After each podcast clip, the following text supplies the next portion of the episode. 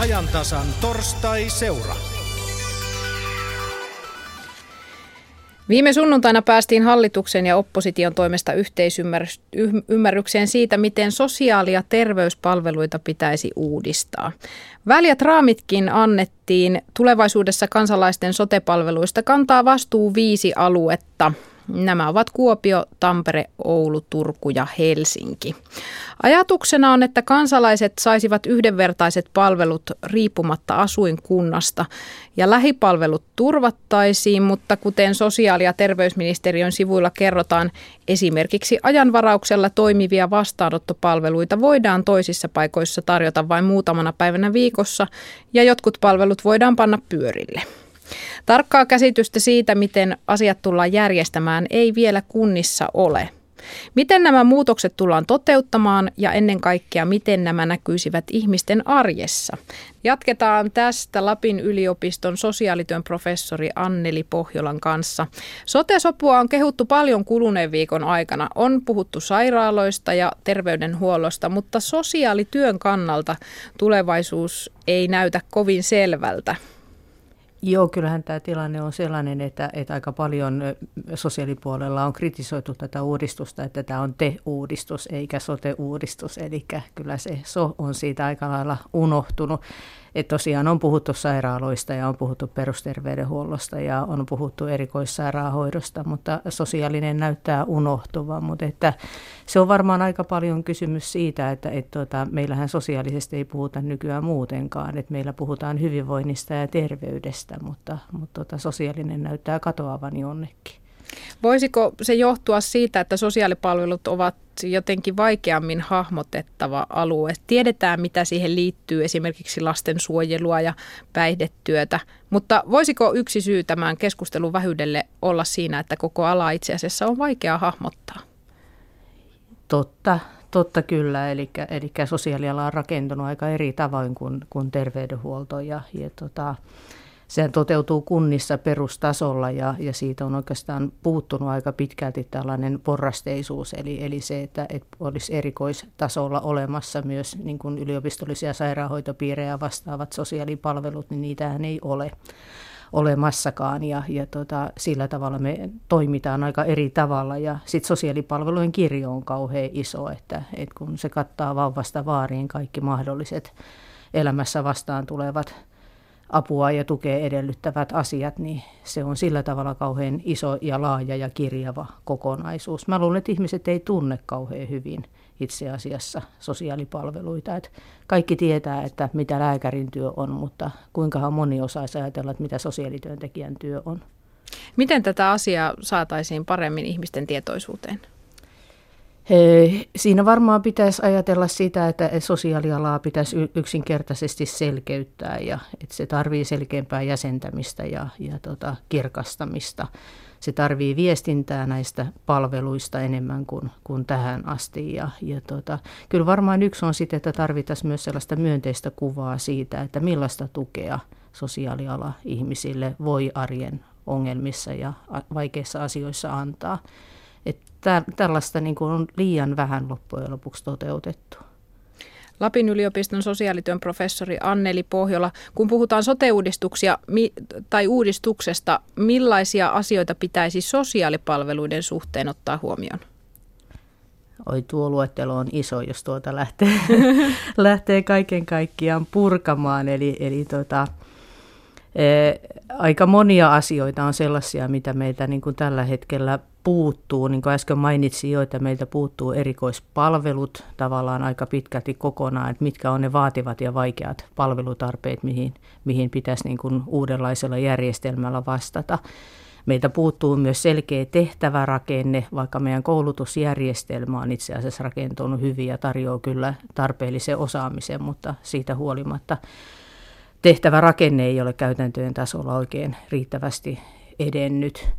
Sitten meiltä puuttuu vielä, jos ajattelee niin kuin suhdetta tähän terveydenhuoltoon, niin meiltä puuttuu myös koulutuksen erityisvaltionosuus, millä me voitaisiin taata taata riittävä koulutuksen työelämäyhteistyö, eli opiskelijoiden harjoittelut. Meiltä puuttuu erikoistumiskoulutuksen rahoitusmallit. Meiltä puuttuu myöskin alan kehittämisen perusehtona oleva tiedon tuotanto ja sen rahoitusrakenne. Eli terveydenhuoltojärjestelmässä on olemassa erityisvaltionosuudet näihin. Meiltä puuttuu myös terveydenhuollon kaltainen ammattiharjoittamista koskeva lainsäädäntö. Eli meiltä puuttuu aika paljon sellaisia puitteita, mitä pitäisi kehittää, jotta niin kuin tämä ala pääsisi kehittymään. Et musta kysymys ei ole pelkästään nyt vaan niin kuin palveluista ja palveluiden kehittämisestä, vaan paljon isommasta asiasta, että pitäisi aika pitkälti miettiä koko tätä alan kehittämistä ja alan rakentumista uudella tavalla.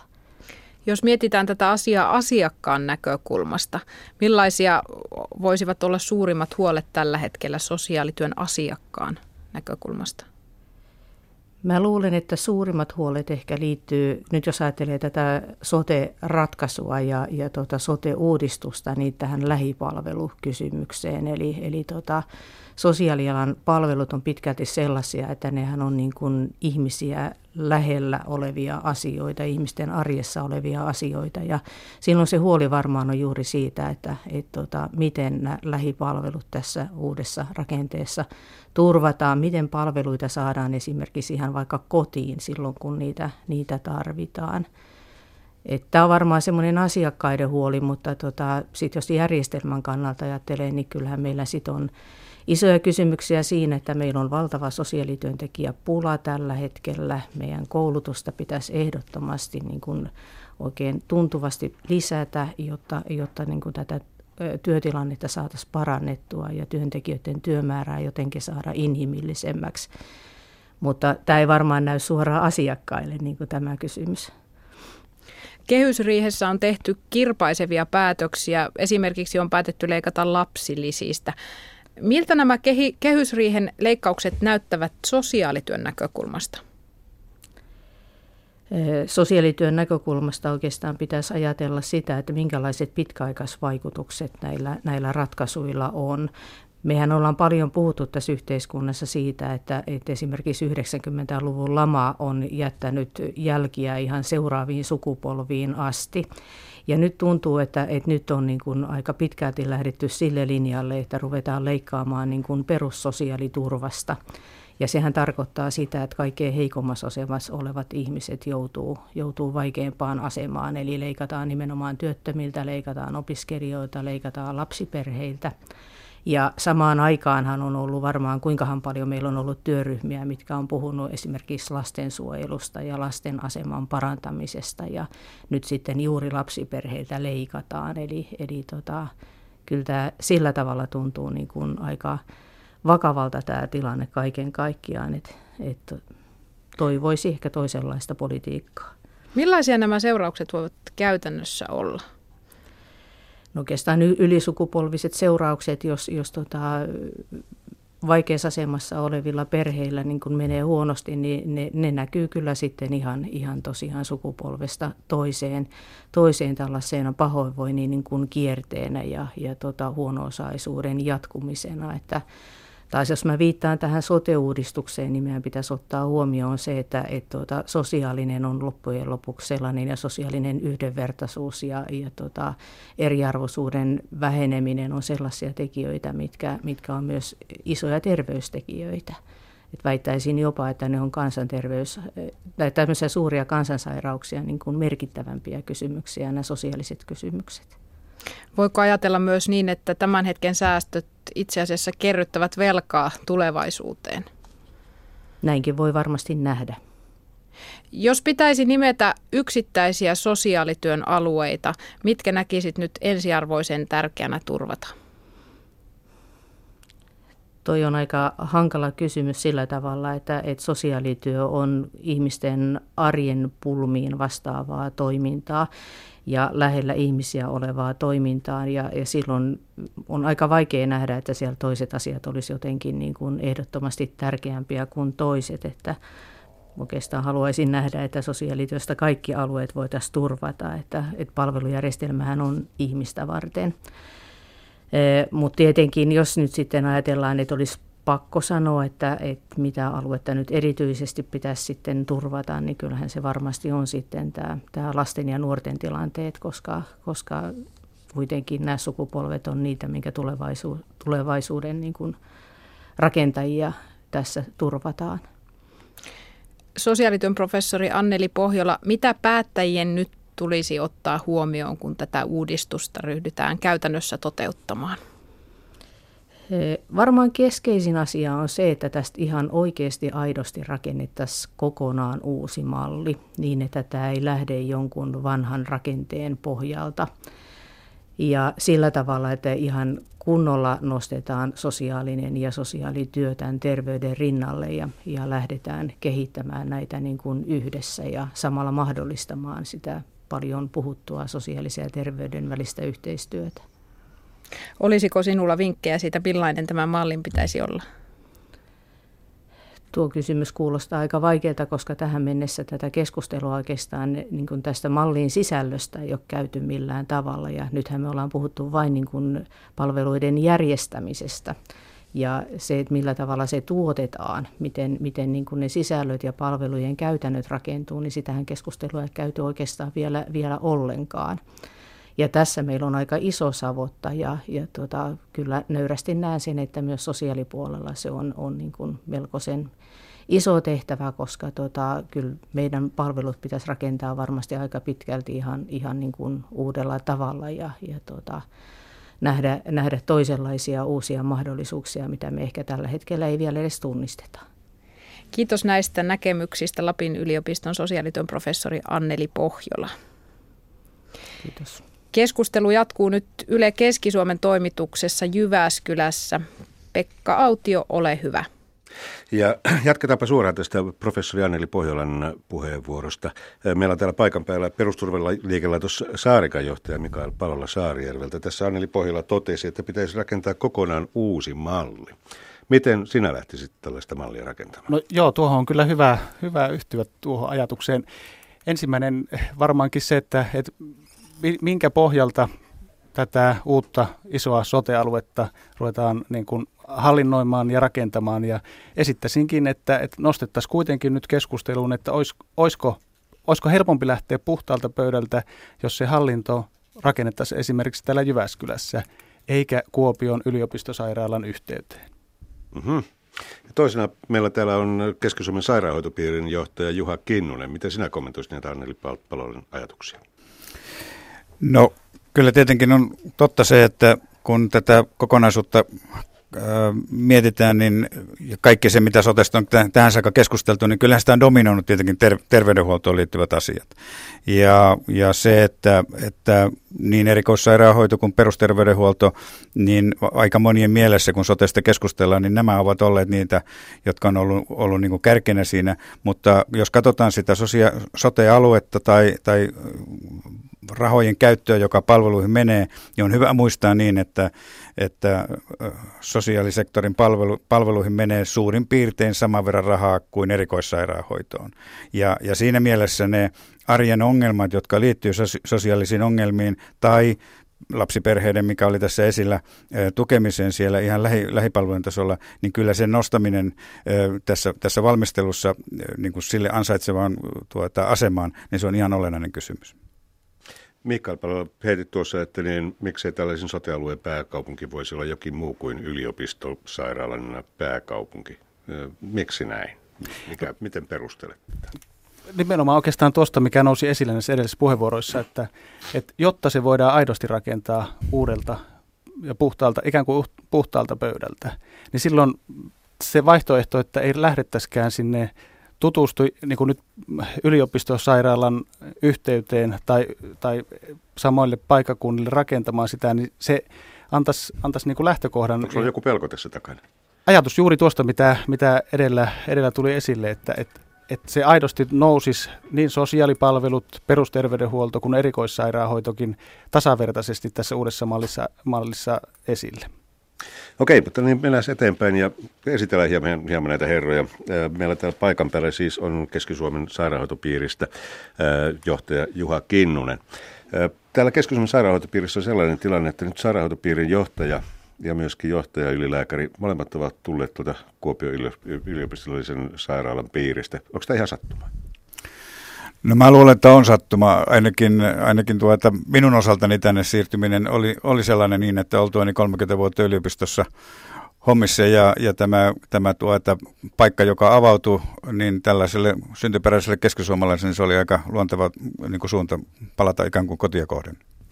Mikael Palola, sinä olet tämmöisen Saarikka-nimisen perusturvaliikelaitoksen johtaja. Kerro hieman, että mikä tämä Saarikka oikein on? No me vastataan pohjoisessa Keski-Suomessa Saarijärven alueella 5 kunnan sosiaali- ja terveyspalveluista. Eli me ollaan edellisen sote-uudistuksen, tämän Paras-hankkeen mallioppilas. 2009 vuoden alusta kyseiset kunnat siirsi päätösvallan sosiaali- ja terveyspalveluista kuntayhtymään ja siitä asti me nyt ollaan kuntien puolesta asioita hoidettu. Ja nyt tämä uusi sote-uudistus siirtää päätösvallan ja vastuun sitten entistä suuremmille hartioille. Paljonko teillä tuo asukaspohjaa? Meillä on nyt vajaa 20 000. Eli nippanappat voisitte pitää homman pystyssä? No Paras-hankkeen puitteissa vielä onnistuu, mutta että ei enää näissä uudessa kuviossa. Kyllä. No tätä tätä uutta sote-uudistusta, niin tämähän ei loppujen lopuksi minkään aivan hirveän uusi asia ole. Tätä on testailtu eri tavoin ja eri puolilla Suomea. THL-lääkärit ovat olleet pitkään jo sillä kannalla, että näiden erityisvastuualueiden ympärille tämä sote-uudistus pitää tehdä. Mikä tässä hallituksen ja oppositioyhteisessä päätöksessä niin sitten pääsi yllättämään?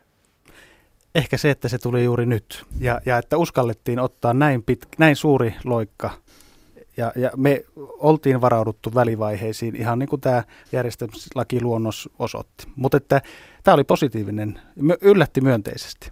Ja Juha Kinnunen.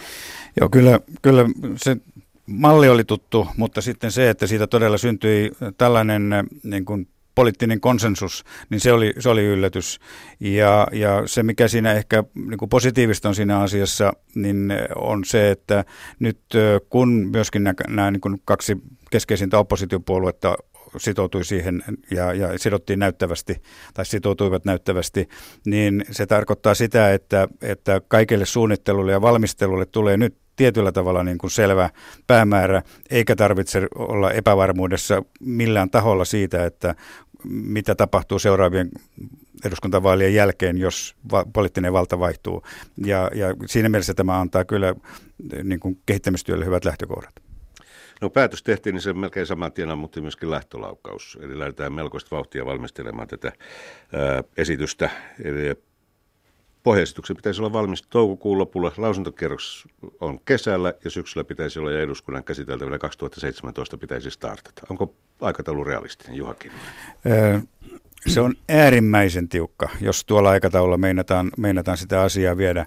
Että kun mietitään tämän asian niin kuin luonnetta ja niiden auki olevien asioiden määrää, jotka liittyy vaikkapa tähän hallintorakenteeseen, miten kilpailutetaan tai ei kilpailuteta, mitä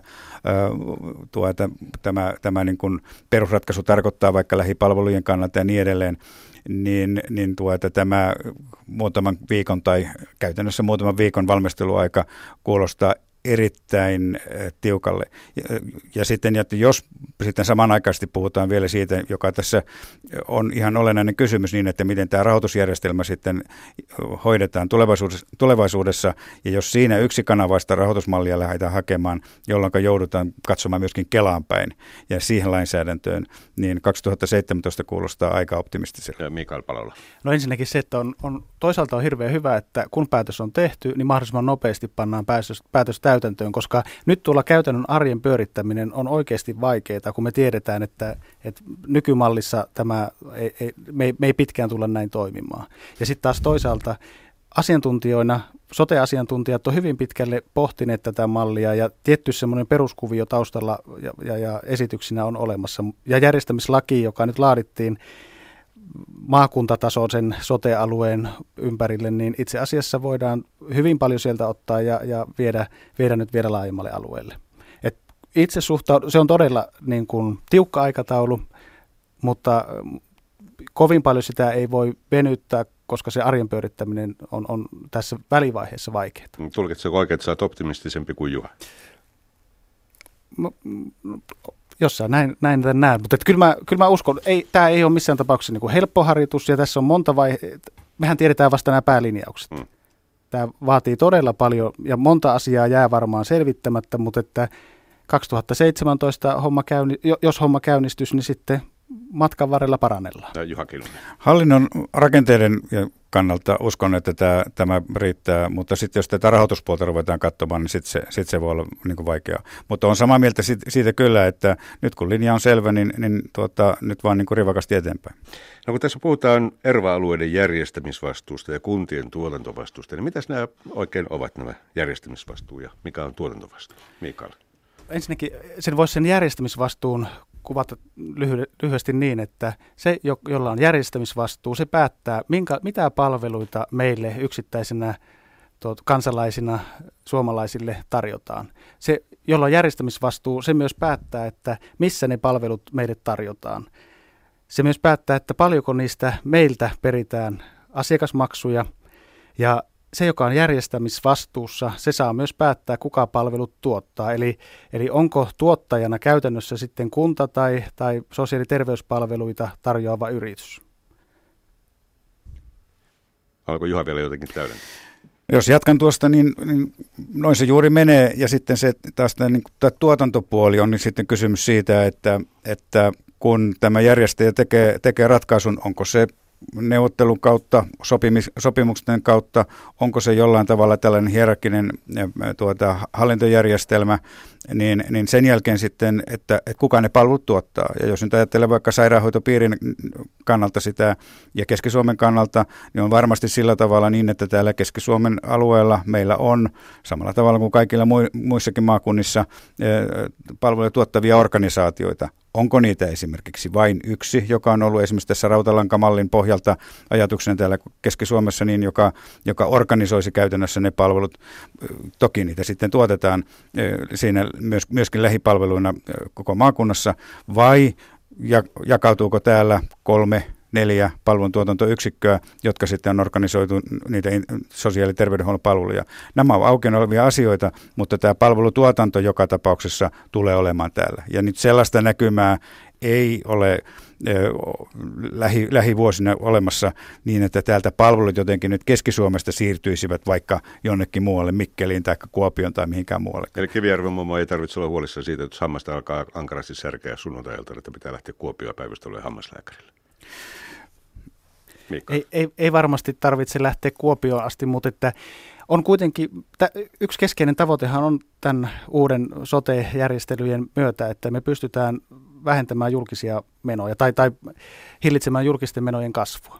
Ja kyllä se varmasti myös tarkoittaa nykyisten toimipaikkaverkostojen uudelleen niin kuin järjestelyä, toimipaikkaverkoston optimointia ja ihan joka paikassa, missä tällä hetkellä vielä on palvelupisteitä, ei välttämättä nykymuodossaan tule enää sitten olemaan. Että ihan kokonaan huoletta ei kuitenkaan voida olla. Juha Kinnunen. Joo. Lisäisin siihen sen, että missä näitä kustannussäästöjä sitten voi syntyä, ehkä niin kuin mittakaavaltaan vielä suurempina, liittyy esimerkiksi siihen, että jos neuvotteluosapuolena esimerkiksi informaatioteknologia palveluja tuottaviin firmoille onkin sote-alue, joka on 1 000 000 väestöpohjan organisaatio, tai yksityisen niin kuin lääkärifirmojen palvelujen tuottamisesta ja niistä sopimuksista neuvotteli isommat osapuolet, niin se varmasti niin kuin yhdenmukaistaa niitä sopimuksia, joilla sitä tehdään, ja luulen niin, että sieltä syntyy tällaisia niin kuin skaalaetuja, joita niin kuin tässä haetaan. Palvelun tuottamisessa itsessään niin en usko niin, että siellä voidaan kovin paljon niin kuin vähentämällä saada aikaa. Mitä sitten näissä niin palvelun tuotannossa, kun ajatellaan, niin voiko meillä syntyä sellaista tilannetta, että meillä olisi esimerkiksi niin keskussairaalan loistava ortopedi niin samanaikaisesti myöskin yksityisellä puolella pitämässä vastaanottoa? Tällä hetkellähän se on mahdollista. Ja nyt paljon on nyt myöskin sitten kiinni siitä, että millä tavalla tämä palvelutuotanto tulevaisuudessa organisoidaan. Onko meillä yksittäisenä ihmisinä mahdollisuus valita entistä vapaammin, menemmekö me julkiseen terveyskeskukseen vai yksityiseen terveyslääkärikeskukseen.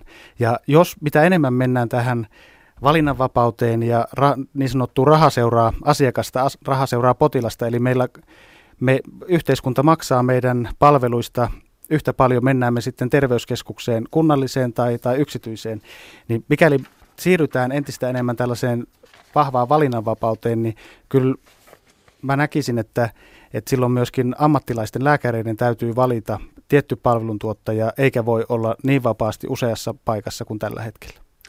Voiko olla mahdollista, että niin meillä vastaisuudessa, tulevaisuudessa olisi sama tilanne kuin Ruotsissa, että voimme valita palveluntuottajan, kenen vastaanotolle menemme, ja hinta on kuitenkin sama, on kyse yksityisen tai julkinen. No nyt tässä ajattelutavassa, joka nyt tähän rakentuu niin, että on kunta tai kunnalliset palveluntuottajat, niin se ei olisi niin kuin tämän mallin mukaan mahdollista. Mutta ei sitä voi myöskään poissulkea, koska tiedetään niin, että esimerkiksi avaintoimijoiden, kuten terveyskeskuslääkäreiden rekrytointiin liittyvät haasteet on sitä luokkaa, kun on myöskin sosiaalityöntekijöiden haasteet on niin kuin suuria. Ja se edellyttää niin, että me joudutaan hakemaan myöskin toisenlaisia vaihtoehtoja, joka voi avata mahdollisuuksia myöskin sitten yksityiselle tai kolmannen sektorin palveluntuottajille uudella tavalla. Täällä Keski-Suomessa on viety aika pitkälle jo tällaista niin sanottua keskosta. Viime syksynä lähti liikkeelle. Kuinka keskonen, eli tämä maakunnallinen sote-malli tällä hetkellä jaksaa? Juha. No eilen juuri keskusteltiin yhdellä koordinaatioryhmällä tästä ja kyllä meillä nyt, jos minä oikein tulkitsen sitä tahtotilaa, niin on edelleen vahvana sellainen käsitys niin, että me pystyttäisiin organisoimaan palveluja Keski-Suomeen yhtenäisenä kokonaisuutena. Ja ne pohjatyöt, jotka siihen on tehty, antaa kyllä erinomaisen hyvät lähtökohdat myöskin sitten neuvotteluihin tämän koko sote-alueen kanssa. Miten sitten tässä tapauksessa, jos Keski-Suomi muodostaa oman yhden sote-alueen, niin miten sitten kustannukset jaetaan tässä isossa erityisvastuualueen kokoisessa sotessa? Se sunnuntai-linjaushan lähti siitä, että kustannukset jaetaan asukaslukujen suhteessa, eli sillä kapitaatioperiaatteella painotetulla kertoimilla, missä otetaan huomioon sitten sairastavuutta ja ikärakente, tämän tyyppisiä asioita. Ja tämä siihen edelleen Kivijärven mummon esimerkkiin, että tämä mahdollistaa myöskin rahan tasaamisen ja kustannusten tasaamisen tasaisemmin koko tällä alueella. Juha Kinnunen, vielä yksi kysymys. Täällä on lähdössä liikkeelle keskussairaala uusinta, uudisrakennus, hinta-arvio noin 200-300 miljoonaa markkaa. Mistä rahat ja kenelle omistusoikeus? Projekti etenee. Perustetaan kiinteistöyhtiö, joka vuokraa niitä palvelujen järjestäjälle, joka on sitten sote, mutta se tuottaa niitä palveluja keskisuomalaisille ihmisille. Tämä on selvä. Tämän tältä erää täältä Jyväskylästä ja nyt jatketaan Pasilasta. Kiitos. Pekka Autio oli toimittajana Jyväskylässä ja tästä aiheesta jatkavat vielä Ylen maakuntaradiot. Esimerkiksi Yle Etelä-Savo ottaa haastateltavakseen Juvan kunnanjohtajan Heikki Laukkasen. Mikä on sote-ratkaisun vahvuus ja mihin itse asiassa tarvitaan koko kuntarakenneuudistusta enää? Yle Kainuun iltapäivälähetyksessä keskustellaan Kajaaniin suunnitteilla olevasta uudesta Kainuun keskussairaalasta. Vaikuttaako tämä uusi sote-ratkaisu keskussairaalan suunnitteluun? Myös Yle Perämeri käsittelee asiaa, siellä kysellään kansalaisilta sotesta ja kehysriihestä.